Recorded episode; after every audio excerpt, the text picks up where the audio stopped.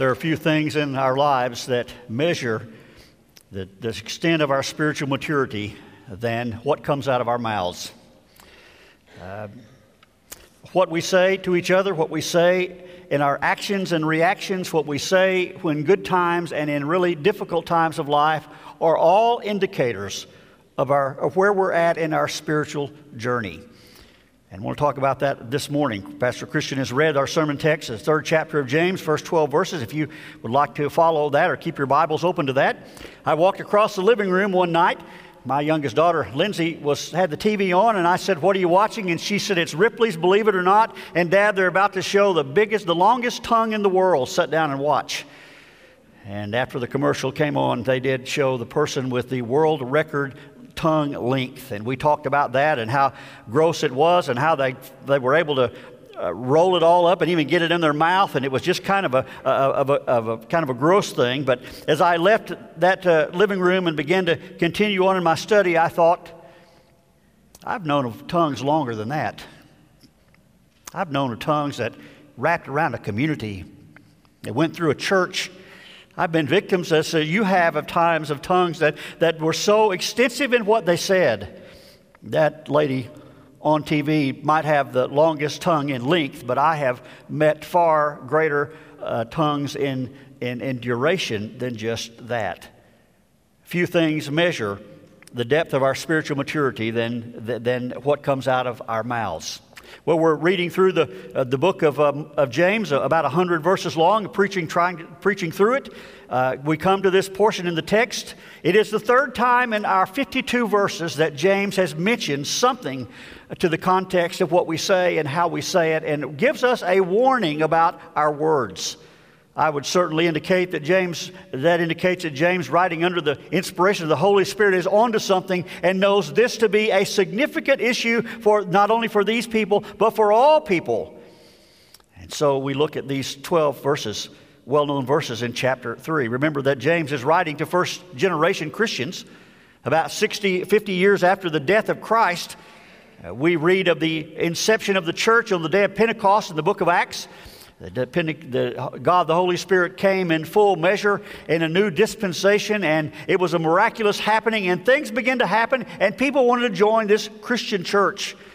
And so, in the city of Jerusalem, at the center of all things Jewish, a crucified and resurrected Christ was lifted up, so to speak, and, and these Jewish folks began to come to Christ in great, great numbers.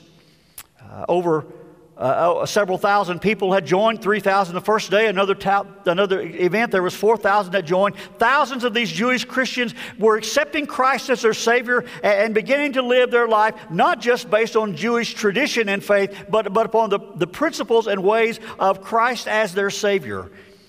And while there was perhaps some great excitement in jerusalem as the church began it didn't last too long before the powers that be had had enough and persecution broke out.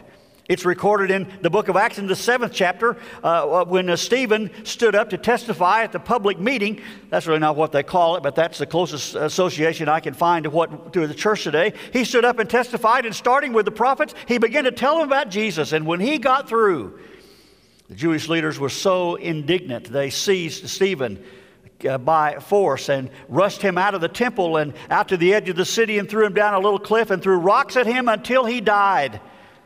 But all the way he died, they had never seen anything like that before. And it caused, uh, the whole situation caused great persecution upon these newfound Christians. And they were beginning to be persecuted for their beliefs in Christ. And they ran from Jerusalem. I would say they ran for their lives. But while the persecutors must have believed that if they made it real hard and costly to be a Christian, it would stamp out Christianity, it had just the opposite effect, you know, because these persecuted Christians went every direction and they took their story and they lived their story with God before others. Instead of doing away with, perse- with Christianity, it, it, ex- it expanded it, and everywhere they went, more people wanted to accept Christ. And so Paul, so James is writing as the head of the Jewish church, the first generation of Christians, James is writing a letter of instruction and encouragement to this group of persecuted uh, Christians. He, he describes it as the 12 tribes scattered. He begins, as we know, by trying to be a voice of encouragement to them. He reminds them that God is at work in the midst of their difficult time, in the midst of the things that are happening they don't understand. God is at work for their good. He, he encourages them to stand firm. His word is persevere. He reminds them and gives them a great verse of scripture that ought to be a part of our everyday life as well.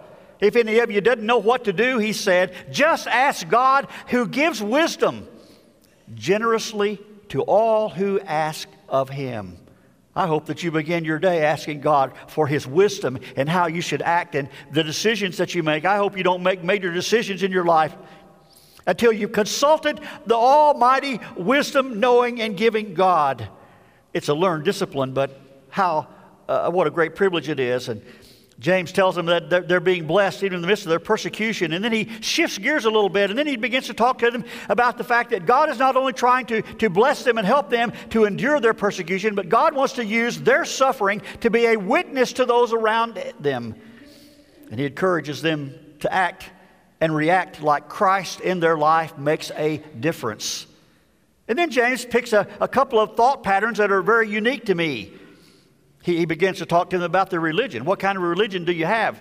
He reminds them what true religion is. He seems to be saying, listen, it's not enough to be religious. If you want to stand the test that you're going through and the hardship, if you want to endure with God as your Savior and leader, it's going to take more than just being religious. You've got to know, have the foundation of why you are religious. Then, as we looked at last week, he seems to talk to them about their theology and reminds them that good theology is necessary. Good theology today is necessary for you and I. Theology just being the study of God, and, and good theology of who God is and who Jesus is, and God the Holy Spirit is, is, a key to our successful living. James reminds him that having good theology is not, not, not just adequate enough. He reminds him that even the demons have pretty good theology, excellent theology. And uh, it seems to be encouraging them not to give themselves over to folk theology or our, our, what we think is theology. And boy, there's a lot of that in the world today. In uh, educated circles, it's just referred to as folk theology. It's just what a bunch of folks believe. It might not be in line with this book, but boy, they believe that folk theology significantly. I was at a restaurant this week uh, eating by myself, and the guys in the next table behind me were debating uh, religion.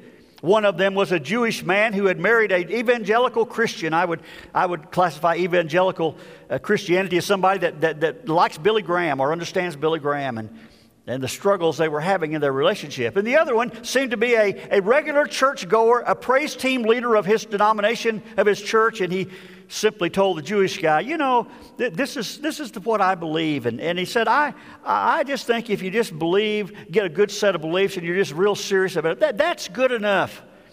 I wanted to stand up and say, No, it's not. And I asked the Lord for wisdom. Should I, should I inject myself into their conversation? I would love to. And the Lord said, No. And so I ate and went on, but reminded me of the fact that there's so much folk theology in the church today, folks. If we believe anything other than what this book says, we are in trouble. And James says that just having good theology is not enough to endure the stress of life.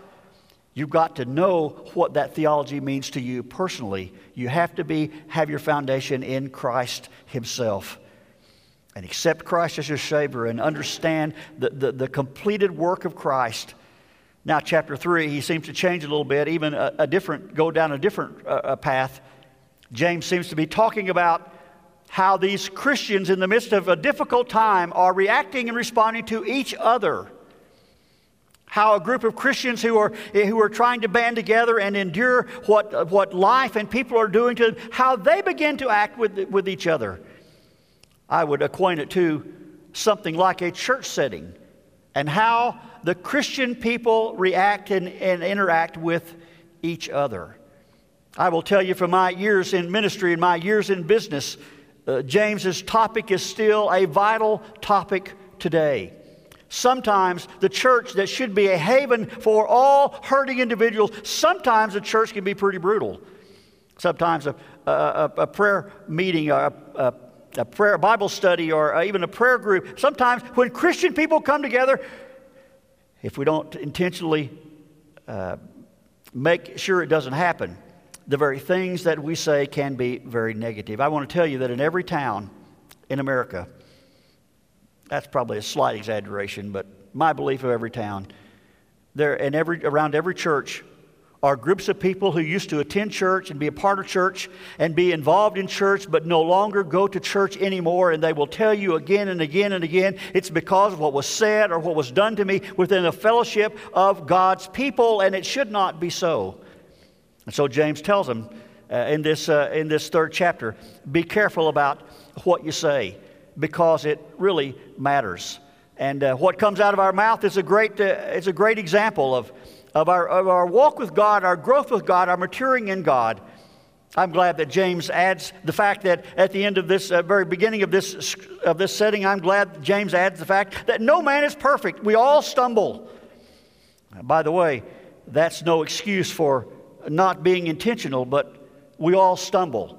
And I have as much as anybody has. And I have, I have uh, learned the lessons the hard way. And sometimes had, as the old saying of getting your foot out of your mouth, sometimes I've had both feet in my mouth and other people's feet and, and missed, done all the mistakes. But I hope that I am getting more like Christ in what I do. I was 23 years old and traveling the country and holding revivals and had uh, finished Sunday night in, in a town in Kentucky, Ashland, Kentucky, I think. And my next meeting was in Spencerville, Ohio, uh, just on the western uh, uh, edge of Ohio by the Indiana border, and I made my way there for Tuesday night, and we had a we had a great service, I, I think, and a wonderful altar service. Many people seeking the Lord, and I went over to the pastor's house after after we'd got through praying. It was about ten o'clock at night, sitting around their kitchen table, and and he was from the south, and he said to me, "Brother Larry, tell me what's happening in the south. I, I'm so disconnected there long before the days of internet and mobile phones and all that. And I said, Oh, we got a pastor down there that is just about to do the most terrible thing. I said, he, You know, this guy, everybody in the church knows him. He's a big name. He goes to a church, he stays two or three years, attendance skyrockets, he doubles and triples in size. They began to begin to they began to spend money like they're that size. They borrow money, they get in debt, and he's gone in a couple of years, and the attendance goes back down to where it was when when uh, when he first came, only they've got this big debt and he's gone to do it another place again. And I said, he now he's even removed the name Nazarene from everything in the church. It used to be Trinity Church of the Nazarene, now it's just Trinity Church. He's taken it off the bulletins. It's off of his letterhead. And I said, the word on the street is he's about to leave the Church of the Nazarene and take an entire congregation with him, and shame on him. And boy, I told him everything that I had ever, could ever think about that man and his disgust, and my disgust of him. Pastor's wife kept saying, Are you sure? Are you sure? Are you sure? And after I had said everything I could think of and a little bit more, she said, I don't believe you. That's my brother, you know. and she said, When was the last time you've talked to him? And I said, Oh my, I've never talked to him. I've never met him. I've never, I've been in a room with him when he was speaking and, and, leading some kind of seminar, but, but I must tell you that I don't have firsthand information and I am so sorry. And I, it, it, was a, it was a defining moment in my life to learn to, to, to be careful about what you say and all those kinds of things. And it turns out he was not doing all those things and leaving the church. He was so, he was so, such a visionary. He was trying to appeal to a group of people who were in a community who had rebelled against the church because of all the bad things that have happened. And, and I just went on and on and on and on. And finally I said to her, all I can say to you, ma'am, is I am wrong and I am sorry and ask you for forgiveness. And I see that lady and her husband every time, uh, several times uh, in, the, in the course of life. And every time I see her, she reminds me of our conversation about her brother. James said, Words can be very damning and damaging, and you ought to be careful about what you say and how you say it because, uh, because we're, we're trying to do a great work for God. I tried to, I've, I've uh, in my study this week, I've tried to find out the, average, the weight of an average tongue, and it's, it's, it's two to four ounces by that. And I've tried to calculate the percentage of, of the weight of a tongue to the weight of an average person. By the way, I've uh, discovered in that I'm a little bit above average in the average person, you know, how much they weigh.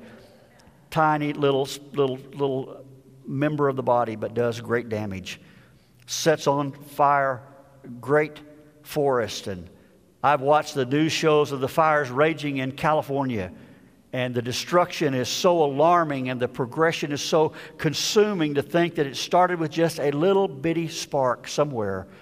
I traveled in Colorado one summer, and from place to place in the midst when Colorado was on fire, and they tracked some of those gigantic fires down to a, to a, a, a, a cigarette butt that was not fully extinguished, that was dropped in the wrong place. Destruction came. James says, if we're not careful, that's the way we can be with what we say. Please know I'm not trying to make anybody feel bad. I'm not trying to harp on this or hound on it. I'm preaching the text that is before us. And if it's a problem to them and under the inspiration of God's word, James says it's a problem for these people, it's probably still a problem for people today too. So I just want to remind you this morning that words matter and what we say matters and what comes out of our mouth matters. Our words help or hurt. Our words build up or tear down. Our words encourage or, or, or go the other or discourage. James says our words praise or, or curse. The Bible has a lot to say about what we, what we say. Ephesians 4 29, Paul says, Don't let any unwholesome talk come out of your mouth. Proverbs 18 2 says, The tongue has the power of life or death. Paul says we can grieve the Holy Spirit by what we say. One of the seven things God hates, as recorded in the sixth chapter of Proverbs, is a lying tongue. I want to tell you, folks, that we all stumble, and, and the enemy is at work to exaggerate everything that we say that could be turned in a, in a, into a bad way. What we say matters, and we ought to be careful and responsible for that. I've read uh, years ago that the average man speaks 24,000 words a day. I think that's probably a little bit uh, too low, and and uh, I won't tell you what the average female was supposed to have spoken, but it was a little bit more than 24,000. That's a whole different story. Think about giving an account to God for every word I've spoken.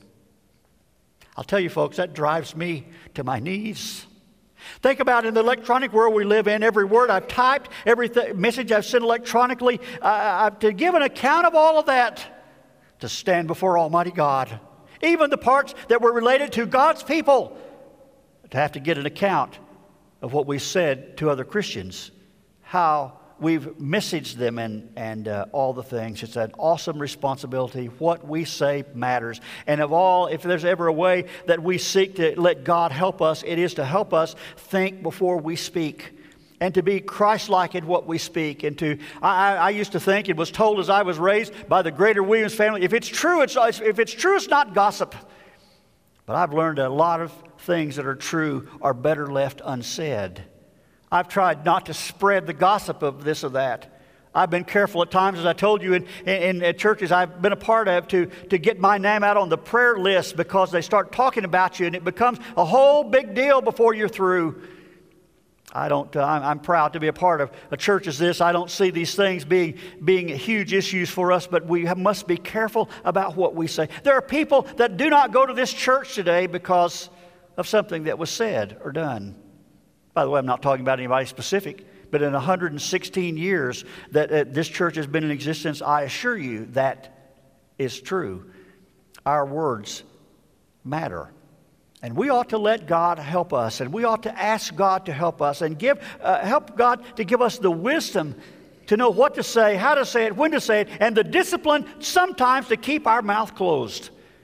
I think Elisabeth Elliot was a, a, retired missionary, a former missionary whose husband was killed by the people she eventually went to serve, said a Christian should never lose an opportunity to keep their mouth shut. I was reading in this context about one of our former president's daughter. I think it was, it was one of the Roosevelts. And he said his daughter had a fond saying If you can't say anything good about somebody, come over here and sit beside me and let's talk. oh, if we're not careful, that becomes so easy to do even in the church world. Our words matter. You know, the problem, though, is really not our tongues. We, we know that. It's really not our tongues. It's really not what comes out of our mouth that is the real issue. The issue goes far deeper than that. I thought about the things, I wrote down the things I've heard this in the last two weeks, not, not, from, not from this context, but, but as I've just been out in, in, in town and visiting with people, I've, I've heard people say these things. I just felt like it was time to give them a piece of my mind. Or uh, one lady I heard tell another uh, customer at a store, I got up on the wrong side of the bed today. You better watch out. Or one said, I'm just tired. I'm just so tired. And, I, you know, that just makes me say uh, things I probably shouldn't say. I'm, I'm, I'm just tired. Uh, one uh, person said, I'm having a bad day. Uh, one, one lady said, You know, that just hit me the wrong way. And then I heard the great Southern expression said in so many times, you know what that is? Well, bless their hearts. And heard that said in such a way almost as if to make excuse when I hear that in the South, I don't hear that expression anywhere else in the country. When I hear that in the South, I kind of I kind of begin to, to, to, to, to take hide behind my shield because if they're talking about me, I know they're going to say something that's not very encouraging. Bless their heart, bless their little hearts. And then I heard a guy on TV say something really derogatory and discriminatory. And then he ended by saying, Lord, forgive me. Lord, forgive me. I shouldn't have said that, Lord, forgive me. I know that's part of their persona, but so often we're so quick to say, Lord, forgive me, as an excuse to justify what we said instead of saying beforehand, Lord, help me not to say it.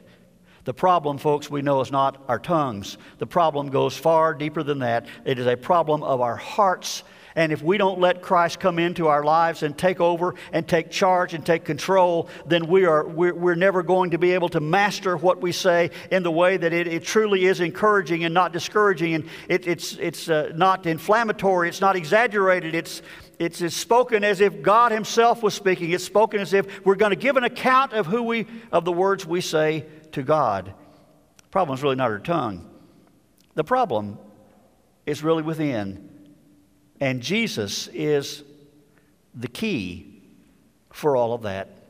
Isn't it amazing that James says no man can tame the tongue? Man can get every other animal under control. You can, you can train giant elephants. You can, uh, you can do all kinds of things to tame God's creation. No man can tame the tongue. But I thought this week, well, then why do you keep asking us to do certain things in what we speak? I think James is indication of no man can tame the tongue, but I know a Savior who can. And I remind you this morning that the trouble, it really is within our hearts and life. We've never really surrendered all to God. That's an interesting thing to say to church people. We come to an altar of prayer, we pray, we ask God to forgive us of our sins, we, we ask, we repent of our sins, we ask God to live in our hearts and lives, and, and, and we go up from there and believe that all things are, are, are taken care of. And, and there's an element in, uh, when that is somewhat true, but, but we fall short of surrendering our lives to God fully. We don't talk about that much in the church today. We used to talk about it a lot. We ought to talk about it more than we do. Surrendering our lives fully to God. He has our life, He has our present, He has our future, He has our plans, He has our tongues, He has our money, He has all of us. So that we can truly say, as Jesus prayed in the Garden of Gethsemane, not our will be done, but your will be done. Folks, that is not a, just a dream out there that's, that we talk about that's not achievable. That is present reality in the way God wants us to live. We will never achieve perfection in that, but we ought to be better at it today than we were yesterday, or better this year than we were last year. We ought to be more Christ-like in what we do, even in our, even in what we say, and it, it comes from the from the depth of our being that we have surrendered our lives over to Jesus. And let me tell you from my experience, folks, it's not a one-time at an altar event, and you don't think about it anymore. It is a day to day to day process. And when you get up in the morning or whenever you get, get out of bed and you begin your day, whether it's morning or night, and you spend a little time in God's Word, and your prayer is, Lord, give me wisdom today. I surrender this day to you for me. I surrender my life for you this day. God will do amazing things in us, through us, around us, by us, because of us. It's a problem of not fully surrendering to him. I doubt that there's going to be anyone at the great judgment day who gives an account of their works, who tells God, looks God in the eye and said, I just got up on the wrong side of the bed that day. Or I'm just having a bad day, or I'm tired, or, you know, I said, bless your heart twice, or I ask you to forgive me as soon as I said it again and again and again. Folks, God has a greater way for us to live than to live under the, the, the power of the enemy and, and, the, and the effects of sin we can surrender our lives to Him, and in giving our full lives to Him, He gives us birth, a rebirth, and helps us really become the people God would have us to be. I think it's an interesting thought process James takes in the midst of encouraging first generation Christians who are, who are suffering to say, don't turn on each other, help each other, be encouraging for, with each other. And remember uh, to tame your tongue, as my Bible says, to make sure that your words lead one to Christ. And I will tell you this uh, again that we're not ever going to perfect this, folks. But that's no excuse for not trying. And when we fail, when we stumble, as James says, we, we repent of our we repent of that moment and we ask God to help us in the same situation again, not to fall and miss the mark like we did this time. As Christianity is a progression, we sometimes uh, hesitate to talk about that in the church. We grow in God's grace. There's a point and a crisis when it all begins, but there's, there's a whole life of growth afterwards. And God help every one of us who strives to be the men and women He would have us to be, to learn to control our tongues. I worked for the school district for a while.